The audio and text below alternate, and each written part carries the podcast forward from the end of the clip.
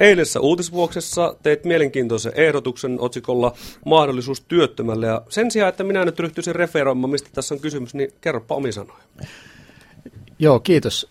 Tuon avauksen tarkoitus on se, että työtön voisi työttömyyskorvauksen ohella ansaita vaikkapa sen 300 euroa tekemällä muutaman päivän edes kuukauden aikana töitä ja työttömyyskorvaus ei leikkaantuisi. Eli se oma aktiivisuus pienenkin työn teko tulisi kannattavaksi. Se on tietysti taloudellinen hyöty, mutta ennen kaikkea siinä olisi mahdollisuus ylläpitää sitä työkuntoa, pitempiä työpätkiä etsiessä ja odotellessa. Ja kyllä se on huomattavasti mielekkäämpää, jos muutaman sen lisätulon saa työtä tekemällä, kuin toimeentulotuki luukulta papereita täyttelemällä. Nyt näyttää siltä, että tällä on aika, aika paljon kannatusta. Ennen kuin tuolla netissä suhaili, niin ihan pääosin, sanoisin, että 90 oli, oli semmoisia ajatuksia. Tämä on hyvä ajatus, näin kuuluu toimiakin, että saadaan varsinkin tuota byrokratiaa vähemmäksi. Petteri Orpo kokoomuksesta, kansanedustajasta Annika Lapintie ja Mikael Nylander ovat kiitelleet ehdotusta ja toteus heitä vähän askarruttaa. Sanomalehti Kaleva on kysynyt tätä heiltä. Ja SDPssäkin niin tuota, suhtaudutaan vähän varauksellisen, mutta ei tyrmätä. Jouni Pakman sanoo, että ei usko tämmöisiin yksittäisiin patenttiratkaisuihin, mutta minkälainen tausta tässä niin kuin ajatusmallina oli, oli kun lähdit tätä ehdotusta tekemään? No, tausta on itse asiassa käytännössä vähän kokeiltu. Eli muutama vuosi sitten tuli palokuntalaisilta eteen ongelma, että kun lomautuksia alkoi olla paljon, niin VPK-jäsenillä oli aika hankalaa lähteä sinne keikoille, koska siitä saa palokunta työstä pienen korvauksen, ja pahimmillaan se johti siihen, että tuon korvauksen takia, mitä tämmöistä arvokkaista vapaaehtoistyöstä sai, joutui sitten työttömyyskorvauksia odottelemaan niin kauan, että rahat loppu. Tämä ongelma ratkaistiin, ja nuo palokuntakorvaukset, niitä tän, tänä päivänä saa sen 300 euroa ilman, että työttömyysturva siitä kärsii. Ja kokemukset on ollut ihan hyviä, ja silloin jo jäi itämään se ajatus, ministeri Rehulan esityksestä tämä loppujen lopuksi toteutettiin edellisen hallituksen aikana, jäi itämään se ajatus, että minkäpä takia tätä ei sitten avattaisi laajemmin tätä mahdollisuutta, että omalla aktiivisuudella – pystyy kohentamaan omaa asemansa sen sijaan, että nykyinen järjestelmä passivoi. Jos yrität jotain, siitä lähinnä rankastaan byrokratialla. Pistääkö yhtään sydämessä tai niin semmoinen periaatteellinen ristiriita siellä, että, että ollaan töissä ja samaan aikaan kuitetaan yhteiskunnalta tukea työttömyydestä? Niin onko se, tuntuuko sellaista ristiriitaa yhtä ajatuksessa? No tietenkin ensisijainen tarkoitushan on, että työikäiset ja työkykyiset elättäisi itsensä työtä tekemällä. Mutta kun on tilanteita, että yrityksistä huolimatta sitä pysyvää työtä ei löydy, niin silloin olisi parempi, että edes vähäisessä määrin kannattaa työtä tehdä mieluummin kuin että ei ole mitään tekemistä. Ja tämä ongelma loppujen lopuksi on ratkaistavissa nimenomaan tuolla rajalla, että kuinka paljon tämmöistä palkkaa voisi saada ennen kuin työttömyyskorvaus alkaa leikkaantua. Ja sen takia tuo 300, että se ei vielä, se kannuste toimii oikeaan suuntaan. Se kannustaa työtöntä etsimään sitä päivän tai parinkin keikkaa, ottamaan sen vastaan, mutta se ei kannusta vielä ketään taas jäämään pois töistä siinä toiveessa, että no sitten työttömyyskorvaus alkaa rullata. Miten nyt olet itse kokenut poliitikko ja, ja ministerinäkin toiminut, tämä tulee oppositiosta tämä, tämä ehdotus, niin mitä luulet, miten tämä etenee vai eteneekö lainkaan? Toivon, että se etenee, että tietenkin opposition kansanedustajille ja keskusta eduskuntaryhmällä on mahdollisuus viedä tämä lakialoitteen muodossa eteenpäin, mutta kun nuo hallitusryhmät pääsauhuten nyt miettii, että miten tästä vakavasta tilanteesta, missä Suomen talous on, päästäisi eteenpäin, ja ovat peräänkuuluttaneet oppositiolta aloitteita arvostelun sijaan, niin tässä on nyt konkreettinen aloite, millä pystyttäisiin ihmisiä aktivoimaan ja tuomaan se mahdollisuus, että pienissäkin palasissa voi osallistua tämän yhteiskunnan rakentamiseen ja rahoittamiseen. Oppositiosta on tullut toinenkin tämmöinen oikeastaan vähän, vähän samaan tähtävä ehdotus. Timo Soinilta hän on halunnut tätä työnantajan sivukuluja pois. Miltä nyt niin kuin kilpaileva oppositiopuolueen ehdotus kuulostaa Soinin suulla? Tämä työnantajan sivukulujen alentaminen on myös keino parantaa sen tai oikeastaan antaa parempia mahdollisuuksia teettää työtä. Tuossa hieman huvittaa vaan se, että ei tästä ole monta viikkoa aikaa, kun perussuomalaiset ehdotti ja eduskunnassa äänestettiin, että työnantajan sivukuluja lisätään palauttamalla kansaneläkemaksu, että nopeasti nuo kannat vaihtelee. No se siitä, hyvä, jos on nyt tämmöiset ajatukset tällä kertaa. Vielä jatketaan ihan hetki tätä, tätä aihetta. Mikä on Kimmo Tiilikainen niin sinun ajatus siitä, että nimenomaan sillä PK-sektorilla, missä se työntekijän rekrytointi, se on älyttömän iso investointi ja niin kynnys ottaa työntekijöitä lisää, niin mikä olisi se sinun ja keskustan keino, että se kynnys saataisiin mahdollisimman alas nimenomaan näissä pienissä ja keskisuurissa yrityksissä? No aloitetaan yhden hengen yrityksistä, eli niistä, missä yrittäjä itse tekee ja miettii, että uskaltaako ottaa toisen ihmisen töihin.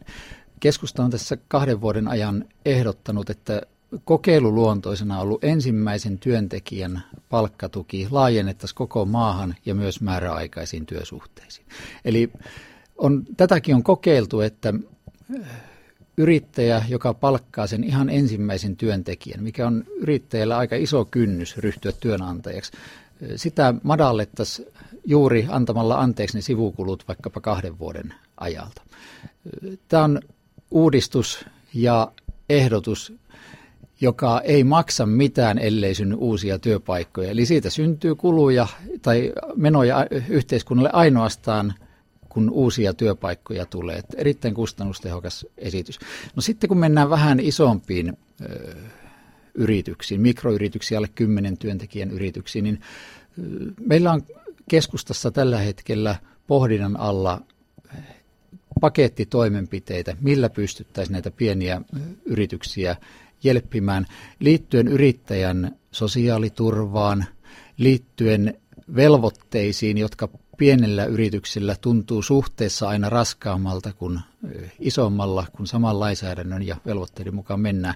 Mutta odotellaan muutama viikko näitä, niin perästä kuuluu. Ja sen takia halusin myöskin ottaa tähän tämmöisen, tämmöisen puheenvuoron, koska viime viikolla jututin kahta semmoista PK-yrittäjää, jotka jotka pyysivät, että kysyy niiltä kansanedustajilta, että miten, miten tässä niin kuin voitaisiin tätä asiaa vauhdittaa. Ja käydään tätä kierrosta nyt sitten muidenkin kansanedustajien kanssa läpi, koska kyllä se työ ja työntekeminen on meidän kaikkien etu. Mutta sitten tämä viikonlopun toinen agenda, eli palvelurakennetyöryhmän loppuraportti. Perjantaina näki päivänvalon, laitko ehtinyt miten tarkkaan tähän nivaskaa, on tässä 42 sivua niin perehty. En ole sitä eh, läpi lukenut kokonaan, mutta siinä ei itse asiassa ollut mitään uutta ja yllättävää, mitä ei syksyllä jo olisi noissa keskusteluissa ollut. Oikeastaan se tiivistelmä raportista on, että hallituspuolueilla ja sosiaali- ja terveysministeriöllä, SDPllä ja kokoomuksella ei ole vieläkään mallia, miten terveyspalvelut järjestettäisiin. Edelleen se keskustan esittämä kotikunta-maakuntamalli on ainut ratkaisumalli terveydenhuollon ongelmiin silloin kun viimeksi olit tässä studiossa ja puhuttiin Exotesta ja, ja näistä sosiaali- ja terveysasioista, niin siinä Anneli Kiljunenkin oli läsnä, niin puntaroitiin sitä, että kun ei ole lähipalvelukäsitettä, niin, niin missään määritelty. Mutta nyt tässä raportissa on kuitenkin tehty jo semmoinen pieni määritelmä, tai itse asiassa se ei ole tällä raportissa, vaan raportin tiedotteessa ja tiedoksiannossa, ja Kimmo Tiilikainen, se kuuluu tällä tavalla tämän työryhmän mukaan. Lähipalvelulla voidaan tarkoittaa myös kotiin vietäviä palveluja, laitospalveluiden sijaan sähköisiä palveluja netin kautta tai vaikkapa uudenlaisia eri toimijoiden yhteispalveluita, joita voidaan tarjoa kiinteässä palvelupisteessä tai liikutella pyörillä. Tämmöinen lähipalvelumääritelmä, niin kelpaako se sinulle ja keskustalle? No loppujen lopuksi määritelmillähän asioita ei ratkota. Kyllä varmasti kuulijat sai nyt täyden selvyyden lähipalvelun määritelmistä tuolla perusteella, että turhistaan yrittää oppositiosta käsin tulkita. Oleellistahan on se, että ihmisen arkielämään liittyvät ne päivittäiset palvelutarpeet, niin kuin päivähoito, koulu, asumisviihtyvyyteen liittyvät jutut, kulttuuri, liikunta, vapaa-aikapalvelut, ne löytyisi mahdollisimman läheltä ja niistä myös päätettäisiin siellä omissa kotikunnissa mahdollisimman lähellä. Sitten jos tarvitaan vaativampaa terveydenhoitoa, niin siinä ratkaisee se laatu ja toivon, että saadaan aina hyvää hoitoa. Operaatiota ei tarvitse välttämättä tehdä siinä 10 kilometrin päässä, vaan pääasia, että se onnistuu. Mutta tämähän tarkoittaisi niin kuin Tämä on hyvin lähellä sitä ajatusta, mitä, mitä Exote myöskin tällä hetkellä ajaa, että se palvelu jollain tavalla järjestää. Ei välttämättä tarvitse olla rakennusta ja terveysasemaa. Ja tässä jätetään vähän niin kuin kaikki vaihtoehdot auki. Niin onhan tämä siinä mielessä niin kuin tavallaan tärkeä määrittely on. sille, että, että missä muodossa se, se palvelu tulee sille kuntalaiselle. Niin jos se vaikka Ruokolahdelle tarjottaisiin se terveys, nykyinen terveyskeskuspalvelu niin pyörillä tai, tai jollain muulla keinoin, niin kävisikö se kansanedustaja? No itse asiassa Exotehan on jo tarjonnut näitä tällä malluautolla kiertäviä palveluita, että yksinkertaisia terveyspalveluita ja kontrolleita voidaan tuolla kylillä ja mm. kylätupien ääressä tuoda liikkuvana. Miksei joitain muitakin asioita voida pyörittää sillä tavalla, että ne kiinteät, kalliit laitteet ei tarvitse olla vajaa käytössä. Mutta kyllä semmoinen periaate itsellä on, että terveysasemalla ja terveyskeskuksella pitää olla lääkäri ja kyllä Etelä-Karjalan kaikki jäljellä olevat kunnat on sen kokoisia, että siellä keskustaajamassa täytyy olla ihan seinät sen lääkärin vastaanoton ympärillä. Eli, eli sinun mielestä on tärkeää nimenomaan, että on seinät, ei riitä, että se lääkäripalvelu tuodaan jollain tavalla sinne, sinne kuntakeskukseen tai sinne? No kyllä, se on mukavampi lääkärissä käydä lämpimässä tilassa kuin teltassa tai on, autossa. On. Eli tähän rajavetokysymys, mm. että mitä palveluita halutaan, että on ikään kuin konkreettisesti fyysisesti koko ajan saatavilla. Ja mielestäni tuo lääkärin vastaanotto täytyisi toteutua siellä seinien sisällä. Vielä, vielä yksi kysymys ja tähän haastatteluun tästä aiheesta. Luuletko, että tämä nykyinen tämmöinen kuntakohtainen palveluverkko, mikä niin on tällä hetkellä Exoten sisälläkin, mi- mihinkä on paineita, että sitä, sitä oltaisiin typistämässä, niin luuletko, että se säilyy? Se varmasti elää. Eli erilaisia toimenpiteitä ei välttämättä ole kaikissa kunnissa järkevääkään olla. Eihän meillä tälläkään hetkellä keskussairaala löytyy maakunnasta Lappeenrannasta ja siellä tehdään vaativammat asiat. Siellä käydään syntymässä ja siellä hoidetaan sitten pahimmat sairaudet. Oleellista on se, että se kontakti lääkäriin ja terveydenhuoltoon saadaan lähelle. Kiitoksia haastattelusta Kimmo Tiilikainen. Miten muuten viikko jatkuu tästä No tässä on tänä päivänä tiivistä ohjelmaa ympäri Etelä-Karjalaa tuulivoiman ja jos vaikka minkä asian ympärille ja vielä valtuuston kokous ja sitten Helsinkiin kohti uusia seikkailuja.